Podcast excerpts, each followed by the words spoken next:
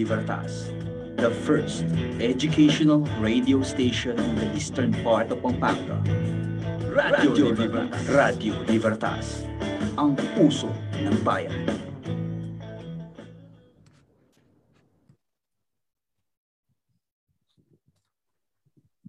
Good morning, Crusaders, and to all our listeners. Today is Wednesday, araw ngayon para kamustahin ang mga kapwa natin guro dito sa programang Hello Teacher, your number one motivator this morning.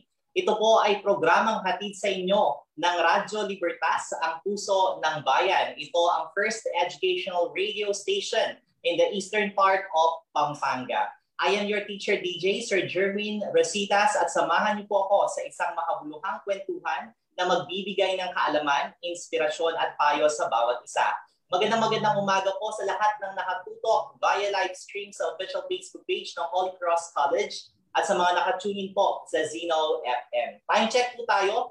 Ang oras po natin ay saktong alas 10 ng umaga. Wednesday, September 15, 2021. Ayan, midweek po tayo dahil Miyerkules and at the same time, eh, mid-month na rin po dahil 15 tayo ngayon. Tunay na napakabilis ng araw. Sa countdown natin before Christmas 2021, 101 days na lang po ang ating hihintayin. Kaya naman uh, tunay na nakaka-excite at every morning damang-dama na ang simoy ng Pasko. Medyo pahirapan ng pagbangon lalo na at malamig. Tapos maririnig mo pa ang kapitbahay mo na nagpapatugtog na ng mga Christmas songs. Pero aside sa Christmas season, isa pa sa inaabangan ng mga estudyante at of course ng mga guro, ang celebration ng Teacher's Month.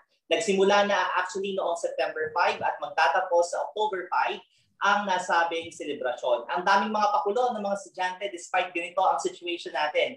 Ako, I'm personally extending my sincerest appreciation sa mga kind words and gestures ng ating mga students. For sure, same exact feeling din ang nadarama ng ating mga kasamahang guro, lalo na dito sa ating paaralang may puso. At dahil dyan, dumako tayo sa ating teacher quote of the day. Teachers have three loves. Number one, love of learning. Number two, love of learners. And number three, the love of bringing the first two loves together according to Scott Hayden. Sabi nga, mapupunta ka at magtatagal ka sa teaching profession only if you love what you're doing. When you're passionate about it. It is really more of passion talaga kaya maraming individuals ang pumipili sa profession na ito. At yung love na yon, malaki ang role noon para sa isang guro na magtagal siya sa linya ng trabaho niya. Ang mga teachers, mapagmahal yung mga yan at pag sinabing love, hindi lang yan sa sarili nila, hindi lang yan sa kanilang mga mahal sa buhay, mas higit pa sa nature ng trabaho nila. They love learning, they love the learners, and of course, they love letting the former and the latter love one another. Kasi every teacher knows that the quality of learning attained by the learners is related to the quality of teaching done by the teacher. Napakalaki ng nakaatang na responsibilidad sa mga teachers and in fulfilling that, bigay todo ang mga guro natin sa kanilang trabaho. Now, I would like to speak in behalf of all the teachers. On the end of our learners, just be responsible. Know that the efforts of your teachers are really for you. You have to recognize that kasi kayo naman ang makikinabang dito. Sometimes mahihirapan but never lose courage, never lose hope. Choose to be challenged because with that, we could change. And that change is for the better. Teaching is quite challenging, but at the end, very much rewarding. Kaya isang pagsaludo po sa mga kaguruan, lalo na po sa mga kasamahan ko dito sa Paaralang May Puso mula sa Integrated Basic Education Department, mula sa Senior High School Department, at of course, ang ating mga college uh, instructors. Walang katumbas ang inyong dedikasyon at pagmamahal sa teaching profession.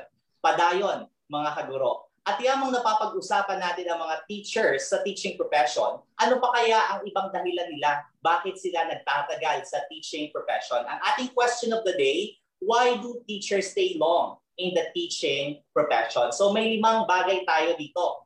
Number one, continuous learning. Yung araw-araw na encounter ng mga guro sa kanilang mga students, kung maraming natututunan ng mga bata, mas maraming natututunan ng mga guro continuous learning. As teacher, di ka naman magsasettle for less kasi you will really prepare for your task and that preparation too means learning. Number two, new friends every day. iba-ibang mukha araw-araw, taon-taon, yan ang hinaharap ni teacher. Kaya naman, over the years, nabubuo ang friendship sa mga colleagues natin, among our students that later on, and sometimes nag extend sa mga families nila. We also become friends with our learners' parents and family. Next number, love and respect. Ito talaga ang the best ang mga teachers, simple ang kaligayahan nila. A small act of appreciation, malaking bagay yon sa kanila as their motivation. At treasured experience among our teachers, yung ipakita sa kanila ng mga learners nila na they love and respect them. Number four, sense of fulfillment. As teachers, it is truly a joy na makita ang mga students mo na matapos sa pag-aaral at maging successful sa buhay. It's uh, like parte ka ng success nila. Most especially when they share those successes to you. Talagang nakaka-proud. Mapapa hashtag proud teacher here, hashtag proud advisor here ka na lang sa mga ganong sitwasyon dahil fulfilled ang mission mo. Next, number five, a way of life. Ang mahalaga sa pagiging guro ay yung sense of joy and commit, contentment yung commitment and dedication at ang mga bagong kaalaman na siyang naiipon mo sa years mo sa pagtuturo. Sabi nga, mahalaga ang mga yan as part of the teacher's life. Ang mga nagtatagal sa profession na ito ay talagang kahanga-hanga. They are truly modern day heroes. Their heroic acts and sacrifices are beyond measures. Indeed, a way of life, a vocation. Napakaganda na ating quote, question at tips, very timely and very relevant para sa ating observance ng Teacher's Month para sa ating mga guest for today at para sa topic na pag-uusapan natin. So sa araw na ito, huwag na nating patagalin pa, ang pag-uusapan nating topic ay Unique Stories of HCC Teachers. Bago ang lahat, gusto namin na may uh, participation ang ating audience. Kaya naman makibahagi sa ating usapan at sagutin ang tanong na ano ang mensahe nyo sa inyong mga guro ngayong pagdiriwang ng buwan ng mga guro. Ito ang pagkakataon nyo na ipakita ang appreciation nyo sa efforts at dedication ng inyong mga guro. Ilagay lang po ang inyong mga kasagutan sa comment section ng live broadcast sa official Facebook page ng Holy Cross College at babasahin po natin ang mga yan maya-maya lamang. Sa mga nakatutok po sa ating Facebook Live, ay maaari po kayong mag-send ng stars na makikita sa comment section. Ang mga stars po na inyong ibibigay ay magagamit natin para sa mga Caritas activities ng Holy Cross College. Ayan, so I would like to welcome ang ating uh, makakasama ngayong umaga, ang mga guro mula sa junior high school, sina Ma'am Amy Rose Sigwa at si Ma'am Jocelyn Gregorio. Magandang umaga po Ma'am Amy and Ma'am Joyce. Magandang umaga din po, sir. Morning, sir. Baka may gusto po kayong batian, Ma'am Amy. Ay, yung mga sa grade 7 ko, yung mga grade 7 advisors ko, sila sila Sir Ron, sila Sir Jomar, Sir Robin, Sir Anjo, Sir Kevin. Ayan, good morning po sa ating mga grade 7 teachers. How about si Ma'am Joyce? Baka may gustong abat batiin. Ah, uh, gusto ko pong bumati sa lahat ng mga kasamahan namin na sa junior high school department. Wala, okay. hindi ako magme-mention ng pangalan dahil wala akong advisory class. ah, okay, so magandang magandang umaga po sa lahat ng mga nakatutok sa atin sa mga kaguruan po ng uh, junior high school department. Magandang magandang umaga po sa inyong lahat. Ayan, so umpisahan po natin ang kwentuhan natin. Kamusta po kayo mga ma'am sa setup po ng ating uh, education this time? Ma'am Ami. Okay naman sir, medyo nakapag-adjust na. Unlike last year, talagang major, talagang malaking adjustment yung nangyari sa atin last year. Pero ngayon, medyo okay na, nakakapag-adjust na. Not only kaming mga teachers, but, but also the students. Okay? Well, that's the good thing naman, no? Very adaptive ang mga teachers ng Holy Cross College at of course ang mga students natin. How about si Ma'am uh, Jocelyn? Kamusta po kayo, ma'am? Okay din naman po, sir. Lalo na para sa akin, last school year, medyo uh, nahirapan ako ng konti. Pero nakapag-adjust na rin sa tulong ng ating mga kasamahan dyan sa Holy Cross. Correct. Congratulations, ma'am. No? Talagang yung transition ay napagtagumpayan nyo from the typical or the uh, normal way na pagtuturo, yung face-to-face, nag-transition tayo sa into something new, paggamit ng technology. And gaya nga na sinabi nyo, ayan naman, nakaalalay ang ating mga kasamahan dito sa Holy Cross College at uh, talagang natulungan po kayo at ngayon eh bihasang bihasa na po kayo Look Hindi. po. Hindi man sir perfect ang mga ginagawa namin, pero sa tulong ng aming mga kasamahan na ano, nagagawa namin yung dapat naming gawin. Ayun, yun naman ang mahalaga, ma'am. Talaga, Yes ah, sir. nag-i-improve tayo, di ba? At ang totoo po, sir, nito ay wala kaming kaalam-alam dyan. Hindi gaya ninyong mga bata pa na pag-aralan ninyo talaga. Pero kami, wala pa sa amin yan noong kami ay nag-aaral. Kaya dahil gusto naming makatulong, makapagturo, maibigay yung mga pangangailangan ng mga bata, nagtyaga kami para matutunan din ang bagay na ganyan. Saludo po kami sa inyo, ma'am. Congratulations po kasi look at yourself. Talaga naman nag-improve din po kayo at talaga nakasabay po kayo. Hindi po kayo pahuli. Nakaka-proud, dyan. nakaka-proud yun, sir. Correct. Nakaka-proud yun ang ah, bagay na yon. So, dako na po tayo sa ating unang ah, parte ng kwentuhan. Tanungin ko po kayo kung ano po ang nag-push sa inyo para maging isang teacher. Si Ma'am ah, Joyce. Ah, maaring pwede kong sabihin sa iyo, sir, kung ah ah, paano ako nakapagturo. Iniisip ko talaga noon pa kung paano ako makakapagturo dahil ah, sa una, hindi mo alam kung ano ang gagawin mo dahil wala ka pang experience. Pero nung nagkaroon na kami ng konting experience, sabi ko sa sarili ko, sipag at tiyaga ang kailangan dito sa pagtuturo para makapagturo ka ng maayos sa mga bata, maibigay mo kung ano yung dapat ituro sa kanila.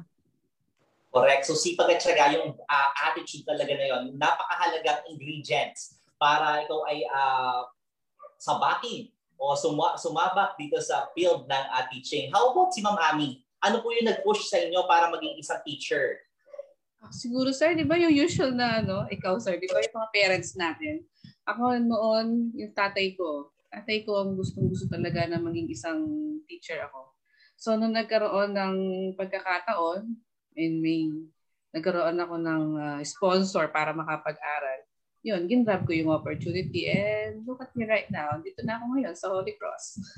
Correct, no? Parang same pala tayo, no, ma'am? Ako, actually, my story, hindi talaga ako ah, planong mag-teacher. But then, dahil sa sitwasyon, nadala ako Mm. to sa mundo na to and look at me now, nag-enjoy ako and I'm love and I'm so in love sa pagtuturo. At Walang regret. ako. Mm, walang, reg- walang regret sa atin. Correct, wala namang uh, pagsisisi. Now, ito po, follow-up question. If you don't mind po mga ma'am, nasa ilang years na po ba kayo sa pagtuturo dito sa HCC? Si Ma'am Joyce, 37 na, sir. 37. Yes, I sir. less. So, mas Ma- matanda. Maaring, mas matanda maaring, sir, hindi ka pa pinapanganak. Nandito na ako sa Holy Cross. Kaya love na love ko ang Holy Cross. Grabe, 37 years. Yes, That is sir. why nabigyan po kayo ng award just Yes. last year. Yung Yes, uh, sir. years of service niyo sa Holy Cross, napaka tagal nun, no, ma'am. Mas matanda pa nga po kayo Yes, sir. po sa edad ko po. How about you, ma'am? Going 22 years, sa January 5. Oh my God, 37, 22. Ako, nasa 5, ah nasa ika-fifth year pa lang po ako ng pagtuturo. So, napakalayo pa ng aking tatahakin para mapantayan ko yung years of service nyo dito sa Holy Cross College. Ayan, so personally po, what makes you motivated to stay sa pagiging uh, mga guro? Si Ma'am Ami.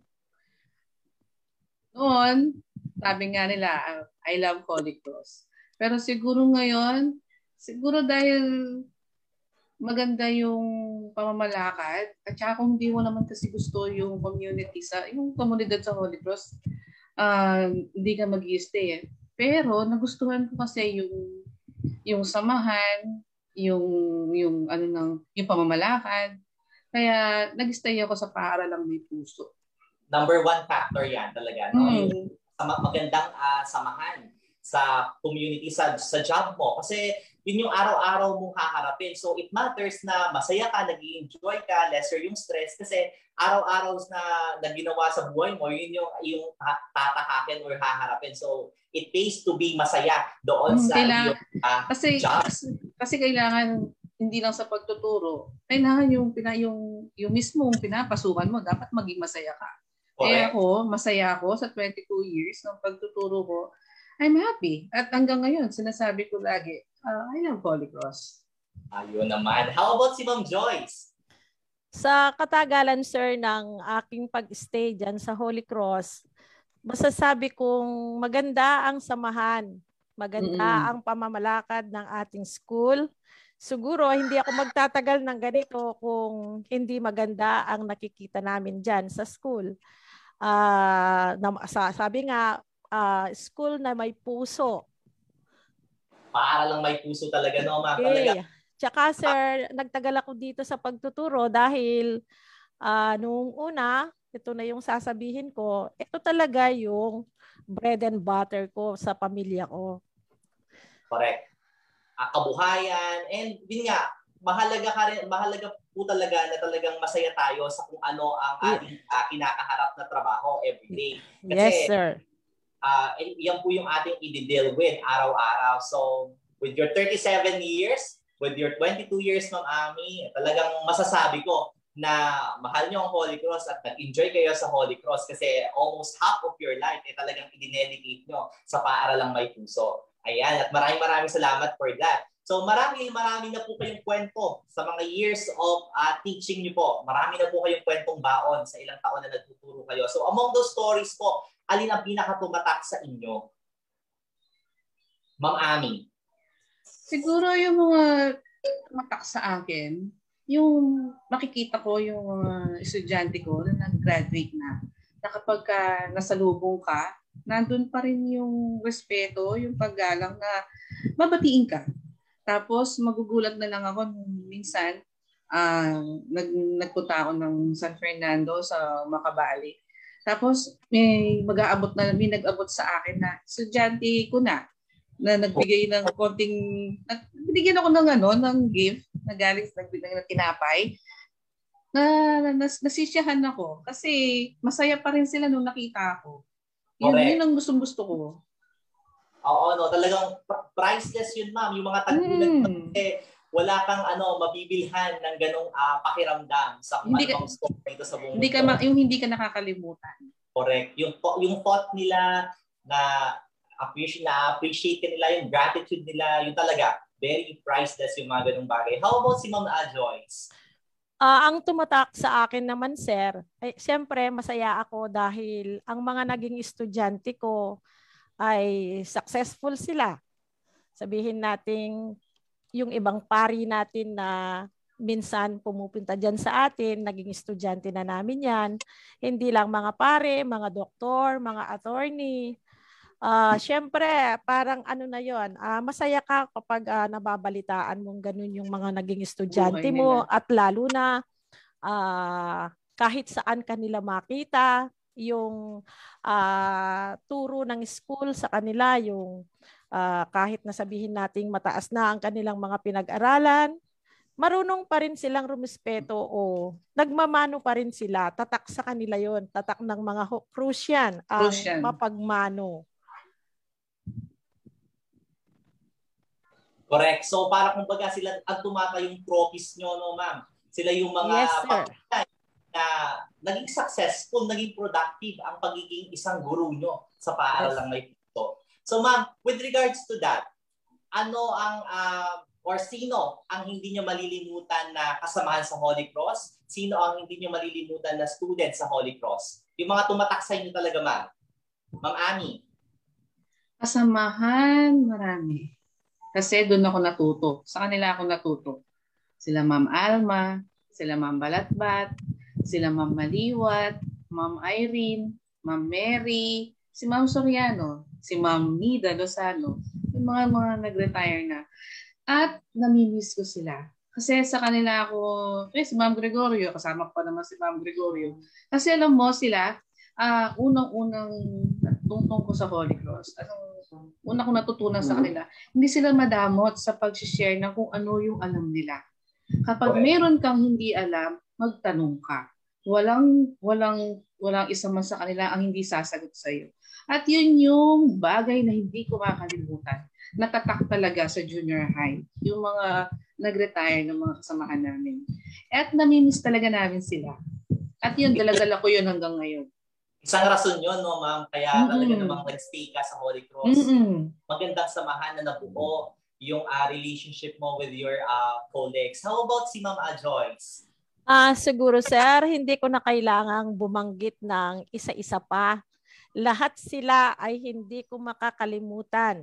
Mula sa mga naging principal namin hanggang sa mga kasama namin ngayon. Ah, sabi nga ni Ma'am Ami, kung may kailangan ka, kung kailangan Mm-mm. dapat mong malaman, kung ano yung hindi mo nalalaman, magtanong ka sa kanila anytime. Sasagot ang mga yan. Walang oras. Walang Basta- oras pwede. Mm.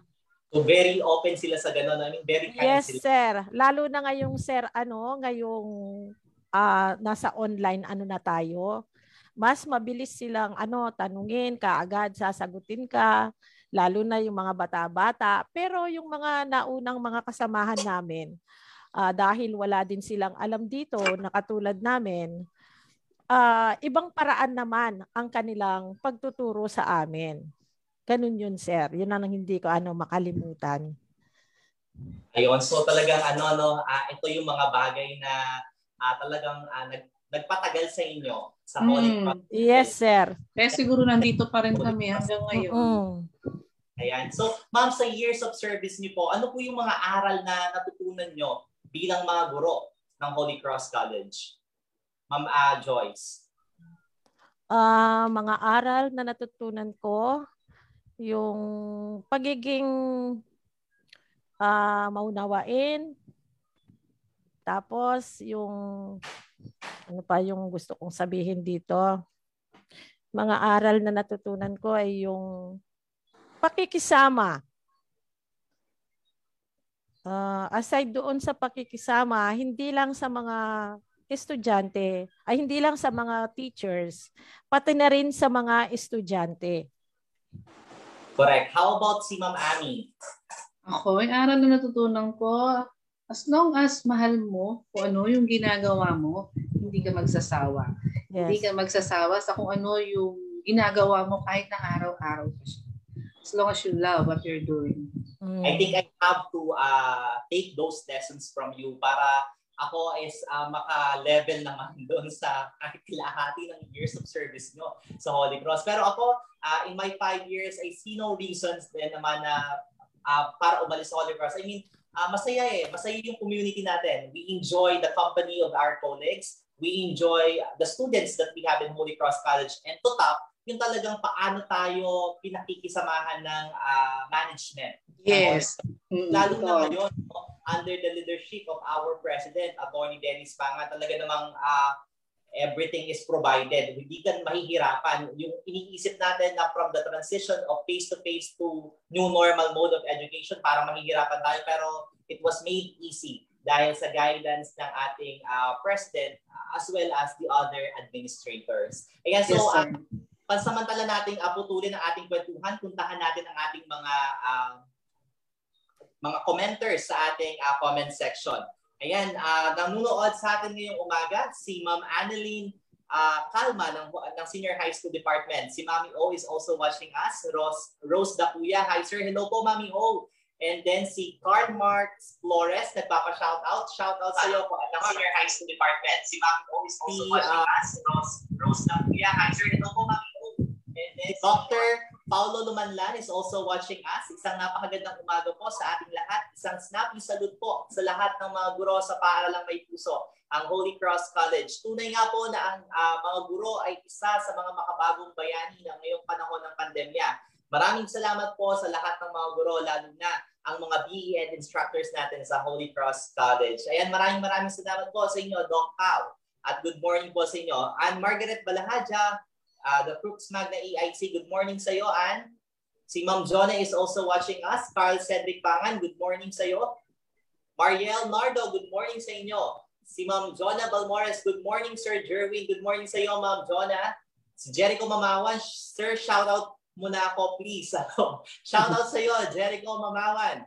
Si uh, Marjorie Bondok Dizon. Ma'am Marge, good morning po sa inyo. Si Randall Lulu, good morning. Thanks for the star, Jericho si Sir Pau. para sa mga guro ng School of Arts, Sciences, and Education, maraming maraming salamat po sa walang sawang pagmamahal sa teaching profession at sa mga, mga mag-aaral ng Holy Cross College naway pagpalain pa po kayo ng may kapal ng mas mahabang buhay, mas mahabang pasensya at mas nagliliyab na passion at dedication sa pagtuturo. O nga naman, no? Si uh, Anne Margaret, maligayang buwan ng mga guro. Salamat po sa dedication at sacrifices nyo. Tunay na parte po kayo ng aming buhay. Maraming maraming salamat po, Doc Pao, for sending 10 stars. Makakatulong po ito sa pagpapatuloy ng ating Caritas uh, programs and activities sa Holy Cross College. Si Kyle Andre Benson, good morning sa iyo. Oh, yan. Nagpapa-shoutout din si Mark Adrian. Shoutout sa inyong dalawa, Mark Adrian and uh, Kyle Andre. Si Jonas Wilkin Cabrera, shout out sa inyo, Jonas, sa mga nakikinig.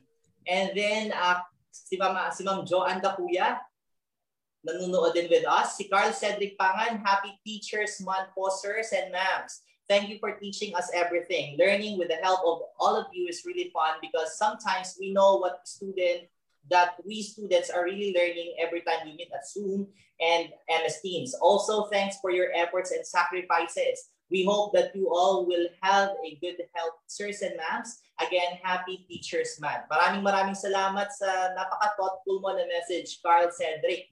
Si Grace Pineda is also watching us. Ma'am Camille Joy Flores is watching us. Magandang buhay sa iyo, Ma'am Camille. Chris Manyo, Maritoni Parumao. Nicolas Christian, shout out po sir and ma'am. Sa akin lang po ni ay, ewan ko ano sinasabi nito. Si Arlene uh, Sombilio is also watching us. Kyle, Andre, Shara Dizon, Mary Jane, Angeli Mendoza, Cheryl Massa, Pamela, Pamela Jean,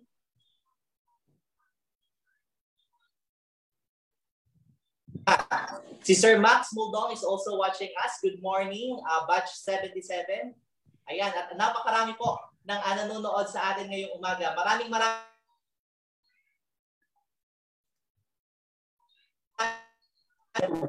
Kasama po ang ating mga guests, si Ma'am Amy Rose at si Ma'am uh, Jocelyn Gregorio.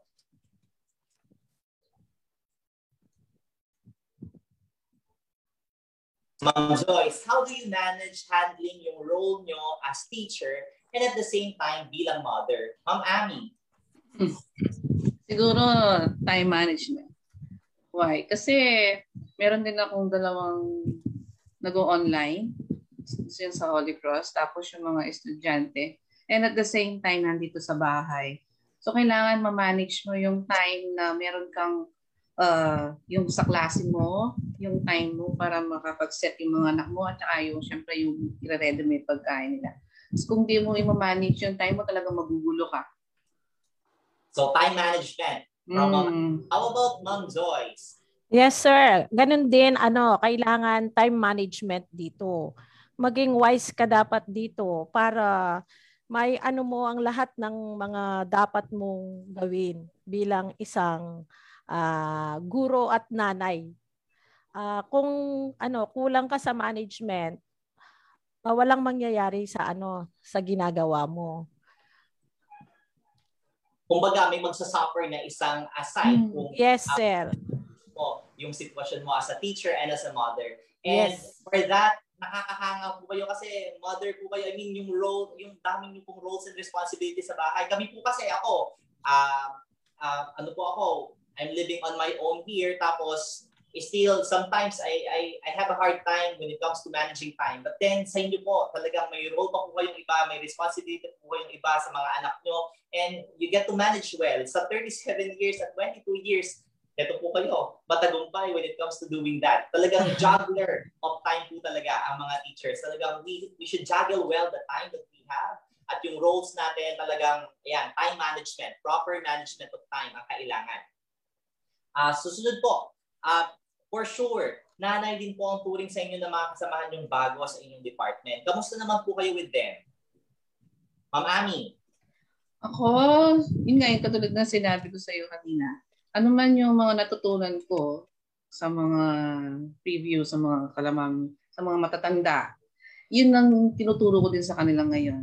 At kailangan, yun nga, huwag kang maging madamot when it comes to sharing kung ano yung nalalaman mo at ganun din naman sila sa akin kung ano yung alam nila, ganun din ang ginagawa nila sa akin. Parang bigayan lang.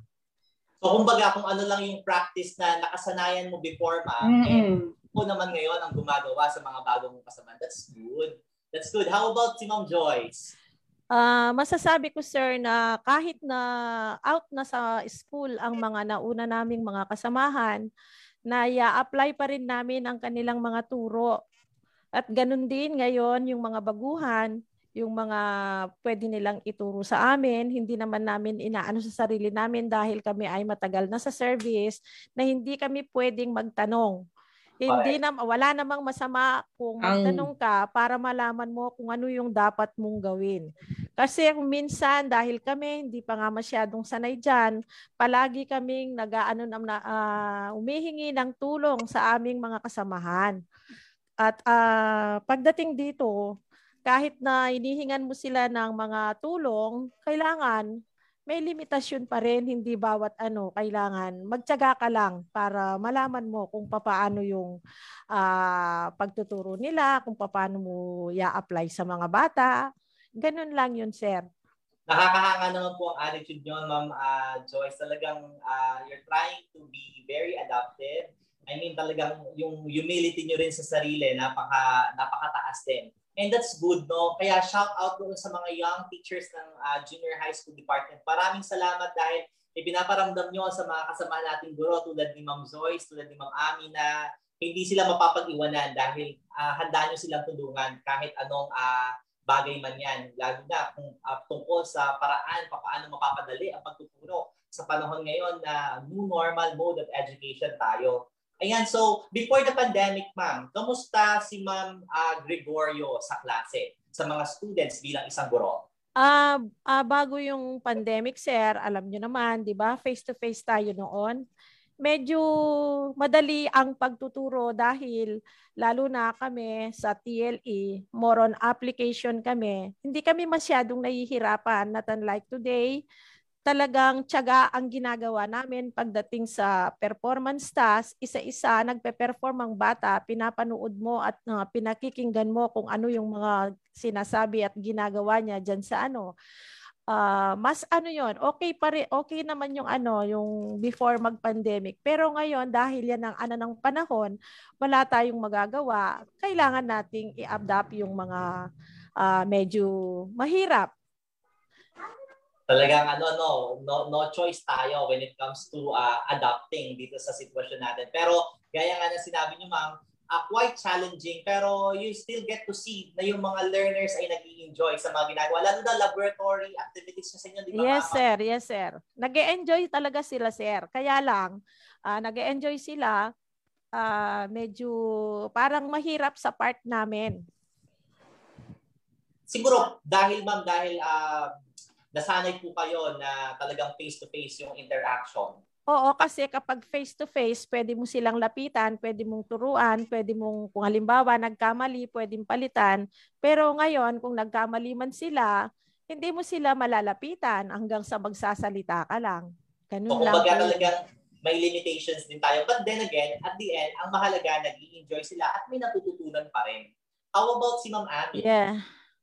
Yun nga, yung sinabi ni Ma'am Gregorio kanina, yung supervision ang pinakamalaking adjustment sa amin. Dahil nga sa PNE, more on laboratory works. Lalo na ako, fashion accessories. Si Ma'am Gregorio, sa cooking siya. So, hindi mo alam, kasi dahil nasa online lang, pero ngayon, nakakapag-adjust na kami, nakakapag-adjust nila na kahit pa paano, nakakasunod na sila, kahit na minomonitor lang namin sila doon sa, sa ano nila, yung paggawa ng mga ginagawa nila. So yung supervision na pinakamahirap sa amin kasi yung face-to-face ay kakaiba sa ngayon sa online. Talagang ah, napakalaki ng transition, napakalaki ng bago na kailangan nating i-adapt from the face-to-face to the new normal mode of education. Challenging, pero yun nga, we are still in the process of uh, adaptation and a good thing is Adjustment. nakakasabay tayo. Nag-a-adjust tayo at nakakasabay tayo sa tulong na rin ng ating mga kasamahan. Lalo na po, considering na challenging on your end po yung pag-build sa mga klase using uh, the different forms of technology nowadays. Pero I would like to congratulate the two of you po dahil talagang nakakasabay po kayo. Ayan, so balikan po muna natin ang ating comment section for a while since uh, natatambakan po tayo ng mga comments. So si Kyle Ephraim Haipo is watching. Andrea, Nicole, good morning sa inyo. Sir J. Villalon is uh, also watching us. Good morning po sa inyo, sir. Si Christine Sandoval is also watching us. Si Stephanie Sigua. Si Ma'am Arlisa Manalastas Reyes, Reyes our uh, IBED principal. Good morning po sa inyo, ma'am. Hello po kay Ma'am Joyce and Ma'am Amy Rose and DJ Jervin. Maraming salamat po, Ma'am Artisa, sa inyong pagtuto. Si Angelica Salunga Aguilar is also watching us. Uh, good morning sa iyo and shout out kay Joshua Bartolome Padilla. Si Angelica Antonio is also watching us. An- Angelo Sobiaga. Hi Sir Jerwin, Ma'am Amy, and Ma'am Jocelyn. Good morning po.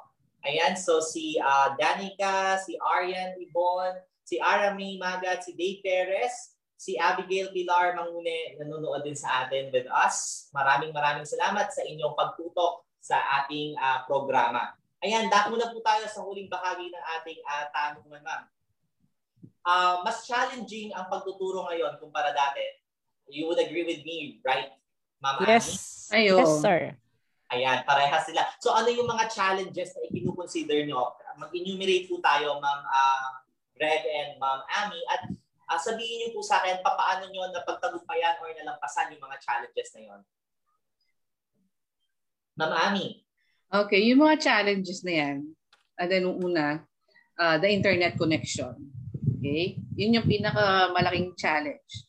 Pangalawa, yung interaction or yung uh, how to deal with the students, to the students kapag ka gagawa na sila ng mga projects nila. At ngayon, medyo nakakapag-adjust sila kasi uh, last nung last quarter na, makikita mo yung output nila, maganda. Tapos, nakapag-present na sila. Tapos, ang masaya akong nakikita na, na kahit na naka-online lang kami, nagawa nila ng uh, kung ano yung inaasahan ko sa proyekto na pinagagawa mo. So, kumbaga na, na-exceed pa yung Nag-exceed pa. Oo, kasi dahil ang mga bata ngayon, millennials, hindi ba? Uh, mas gusto nila yung yung online, ano yung, yung yung social media. Kapag pinagawa mo sila ng project na may kinalaman sa social media, tapos ipipresent nila, nag enjoy sila. nag enjoy sila. Mm-hmm. Talaga kumbaga uh, yung sitwasyon natin ngayon ay para rin sa mga kabataan natin kasi kumbaga uh, kahit ganito ang setup natin, hindi challenging sa challenging man pero still nag-enjoy na doon pa rin mm-hmm. sa mga bata. Mm-hmm. How about si Ma'am uh, Gregorio po? Ano yung mga challenges na pinakaharap nyo and paano nyo nalusutan ng mga to? Ganun din sir, yung internet connection. Minsan, inaano mo na lang yung mga bata. Uh, yung parang uh, minsan may pakiusap sila kapag uh, ang internet nila ay hindi pwede hanggang sa mag-aano ka na lang mag nagbibigay ka na lang ng konting uh, ano tawag dito Consideration. consideration. Yes, sir. Ganun yon. Minsan, sir, uh, nagkakaproblema kami dito uh, pagdating ng ano ng sabi uh, let us say sabihin mo sa mga bata bago mag-start yung klase, paki-open ang kanilang mga cam, medyo hirap kami sasabihin sa iyo uh, sira daw yung kanyang cam o minsan naman magkakaroon kami ng graded recitation papasabi sa mga kaklase, hindi makasagot dahil sira yung phone niya. O, so anong gagawin mo doon? Gagawa ka na lang paraan para uh, mabigyan ng solusyon ng kanilang mga problema. Hindi po ba, sir? Correct. So for sure, marami ang nakaka-relate sa problema na, na ipinipresent nyo, no, ma'am? Yes, sir. Kaya sir, minsan para kaming mga bata, kinukulit namin yung mga bata na para gawin ng ganito o ganyan, para makapag-submit lang ng mga activities, kung saan-saan. Minsan, sasabihin mo, i-ganit, i-pass mo doon sa Dropbox, ipapass sa'yo sa Messenger o kung saan-saan, naliligaw, hindi mo alam kung saan mo titingnan. Hanggang hating gabi, naghahanap ka ng mga ano, mga activities nilang nakasubmit sa Dropbox o kaya sa Messenger. Napaka mahirap sir, minsan sir, hating gabi, magte-text yung mga bata. O, nasa ano po ganito, ganyan, ang aking ganito. O, anong gagawin mo doon? E di, i-consider mo na lang na, uh, bigyan mo na lang sila ng konting, konting konsiderasyon. Di po ba sir, ganun yun? Correct hindi mo naman kasi matitiis din yung mga bata. Hindi, talagang hindi mo matitiis lalo na pagdating sa performance task. Dahil ang performance task nila ay 70% doon sa grade nila every quarter. Paano ah. yung mga bata kung hindi mo bibigyan ng konsiderasyon? Uh, parang tinu uh, hindi ko alam kung paano ko sasabihin nito kasi minsan nagtitimpi na lang ako sa mga attitude ng mga bata eh, wala tayong magagawa. Ganun talaga yung ano mga bata ngayon dahil wala tayong face to face, hindi mo talagang madiretso o masabi kung ano yung dapat na gawin, dapat ang kailangan nilang gawin. Hanggang sa magtitiis ka na lang. Ramdam kita ma'am, ganyan-ganyan din eksakto ang pakiramdam ko when it comes to dealing with students. Lalo na yung uh, paulit-ulit na tanong. Pero yes, sir. Kaya gaya nga na sinasabi mo, wala ka wala ka namang magagawa, matutunan na talaga mag-a-adjust. At saka yung habaan ng pasensya. PC. Yes, Kaya, sir. Kami. Oo, mahabang, mahabang, mahabang, mahabang PC ang kailangan mo sa mga bata. Walang Kasi hanggan. wala namang ibang iintindi sa kanila. Kailangan unawain mo sila. Oo. And yun nga, sabi nga ni Ma'am Gregorio, kung minsan hindi ka makapagtipi, pero kailangan magtitimpi pa rin tayo. pero wala sa ano, pero, minsan, pero minsan gusto mo nang ano, maubusan ng pasensya kaya lang inaano mo pa rin sila. Uh, iniintindi mo pa rin sila para magawa lang yung gusto mo. Correct. So ayan, uh, sa mga estudyante natin, no, pakiusap naman uh, makinig tayo lagi sa ating mga teachers, ano yung uh, instruction nila. Clearly, na-explain naman yan for sure. So, makinig at sundin lang kung ano ang sinasabi ni teachers. At kapag hindi agad immediately na-attend yung iyong uh, concern, kung nag-chat ka man, eh pagbigyan mo itong teacher mo dahil imagine, hindi lang ikaw na solong estudyante ang ina-attend niya. May ibang klase din yan and uh, for sure, tambak, bombarded ng messages ng ating messenger kung dati tahimik yung ating messenger, mayat maya, tumutunog yan ngayon. Right, Ma'am Angel, Ma'am Joyce? Yes, ma'am. Ang totoo, oh, yes, sir. Ang totoo nito, dati hindi ako nagsasalamin. Ngayon, hindi ako pwedeng humarap sa computer kung wala ito dahil sa mga uh, activities na ating binabasa sa mga Dropbox o sa mga sa ano sa Messenger. Kaya bilang isang guro, kailangan tiisin natin ang lahat para maibigay natin ang mga pangangailangan ng mga bata para sila ay may matutunan. O kumbaga talagang patience ang masasabi natin. Oo. At number yes, one natin when it comes to adopting sa mga changes sa students, sa mga kasamahan natin, sa pagkakataon, sa time, sa sitwasyon, at even sa mga challenges na kinakaharap natin. Bilang pangwakas po, ano po ang mga tip nyo para sa ating mga fellow teachers, sa mga aspiring teachers with regards to teaching profession? Ma'am Ami.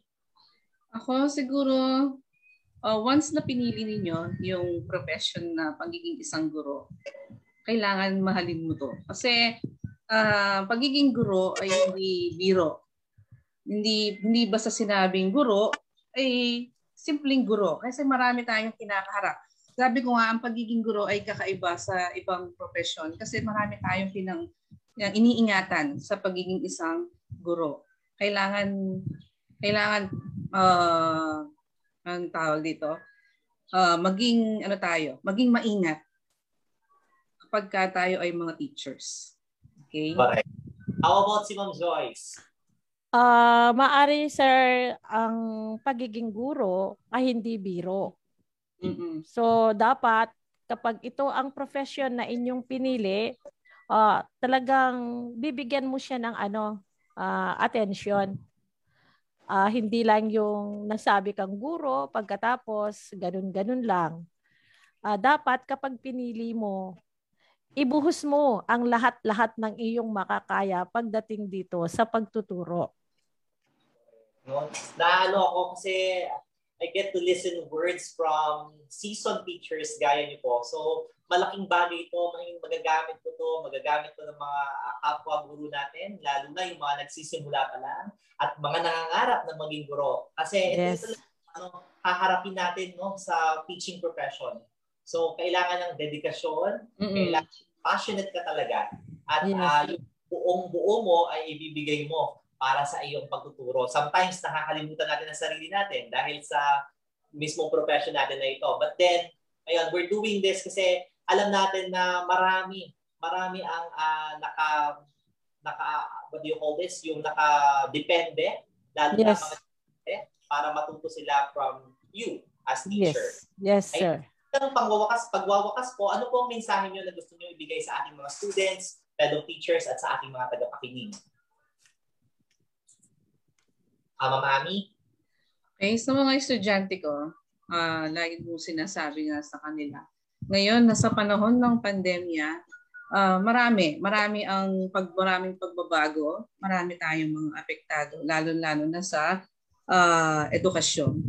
So, kailangan natin na magdasal na sana bumalik na yung face-to-face natin. Pero hanggat wala yung face-to-face, kaming mga guru ninyo, ay ginagawa ang lahat ng paraan para may maituro sa inyo yung mga dapat ninyong malaman. And in return, ang gusto ko lang naman, ang hinihingi ko lang naman lagi sa kanila ay yung uh, nandun yung respeto respeto na kapag uh, nag, nasa, nagsisimula na yung klase namin, uh, go-open sila ng camera. Yun lang naman ang hinihiling namin sa kanila. And at the same time, magpa-participate, hindi yung kisame yung nakikita namin once na naka-open na yung camera. And yun lang. So bigayan lang naman sir eh. Nandito kami para sa kanila at ang ini-expect namin sana ibigay din nila kung yung obligasyon, yung responsibilidad nila bilang mga estudyante at sa mga mga magulang, uh, ito sinasabi ko sa mga grade 7 uh, Jeremiah ko, sa mga parents. Nandito po kami para sa mga anak ninyo, gagawin namin yung obligasyon namin bilang mga guro nila. At kung meron kayong mga bagay na gusto ninyong malaman, gusto ninyong itanong, huwag po kayong mahihiya na magsabi sa amin, i-message ako or, or kahit na sino sa amin sa mga advisors ng grade 7. Yun lang po. Kaya maraming maraming salamat, Ma'am Ami. Yes, Ma'am Joyce. Kayo po. Okay. So, ang masasabi, ang masasabi ko lang, sir, sabi ni, nga ni Ma'am Ami, lalo na sa panahon ngayon ng pandemya, maaring hindi lang sa panahon ng pandemya na sabihin natin sa mga bata. Lalo na medyo pahirap ng pahirap ang buhay. Kaya ang masasabi ko sa kanila dapat habang merong uh, tumutulong o andyan pa ang kanilang mga magulang, dapat silang mag-aral ng mabuti. Dahil ang isang tao kapag wala siyang uh, pinag-aralan, hanggang sa tabi-tabi lang ang pwede mong uh, gawing panghanap buhay. Kaya kayong mga bata, mag-aral ng mabuti para pagdating ng panahon, maaabot ninyo kung anuman ang inyong gusto sa buhay. Ayun, correct. No? Ito talaga ang education, ang atulay para ma-achieve mo, parating mo yung iyong mga dream anak na profession, dream works, and dream life mo sa iyong uh, sa iyong existence dito sa mundo. Uh, bago tayo uh, magwakas, eh, balikan muna natin sandali ang ating uh, mga uh, nag-comment sa live na to. Si Ma'am Sabrina is also watching us. Si Leila Makapagalpuno, good morning. And uh, Erica Amat, good morning sa inyo. Kenneth Earl Canlas de Leon, pa-shoutout po kay Kent Alain Suba. Peter Daniel Labrador is also watching us. Kent Alain Suba, shoutout po Ma'am Gregorio. Si Kate Alain Suba, estudyante niyo po siguro to, ma'am. Yes, sir. Si Catherine Estipular, uh, good morning sa iyo. Tintin Lukop, good morning. Emily Lagman, good morning. Miley There, good morning. Joy and Uh, Garcia, good morning. Hello sa iyo, Joy Ann. Ayan, so maraming maraming salamat sa mga nakibahagi sa ating usapan ngayon, sa mga nag-comment sa atin, at sa mga nagpadala ng star dito sa ating live broadcast sa Hello Teacher. Maraming maraming salamat din po, Ma'am Ami and uh, Ma'am Joy sa pagbibigay ng time. Shout out muna, Sam. Sir, ba, nalimutan ko yung shoutout yung mabait namin principal, si Ma'am Marlisa, Oo, ma'am. at si Ma'am Suliman. Okay. Ma, Ayan, good morning shoutout po. Shoutout po Ah. kay Ma'am Marlisa at kay Ma'am ah, Sol, ang ating ah, principal at assistant principal sa IBED ah, department. Ah, Sir May- Efrain daw. Sir Ay, Efrain. ayan. May pahabol pa si Sir Efrain. Shoutout po sa inyo. So, maraming maraming salamat po no Ma'am ah, Joyce and Ma'am ah, Ami sa pagpapaunlak sa aming imbitasyon na makasama namin kayo dito sa isang oras nating kwentuhan sa Hello Teacher. So, natap- natapos na naman po ang ating usapan at ah, maraming maraming salamat po sa lahat ng tumutok ngayong umaga. Nawa po may napulot kayong mga aral. Ako kasi napakarami. Ah, I will bring those lessons, those things na nalaman ko kay Ma'am Ami at kay Ma'am ah, uh, Jocelyn out of their 22 years and 37 years in uh, teaching profession. Ayan, so hanggang sa susunod po na episode, samahan niyo po kami dito sa Hello Teacher, programa ng Radyo Libertas, ang puso ng bayan. Ako po, si Sir Jerwin Residas, ang inyong uh, teacher DJ na bubabati ng isang magandang umaga. God bless us all and stay safe po sa lahat. Thank you din, Sir Jerwin. Thank you, sir.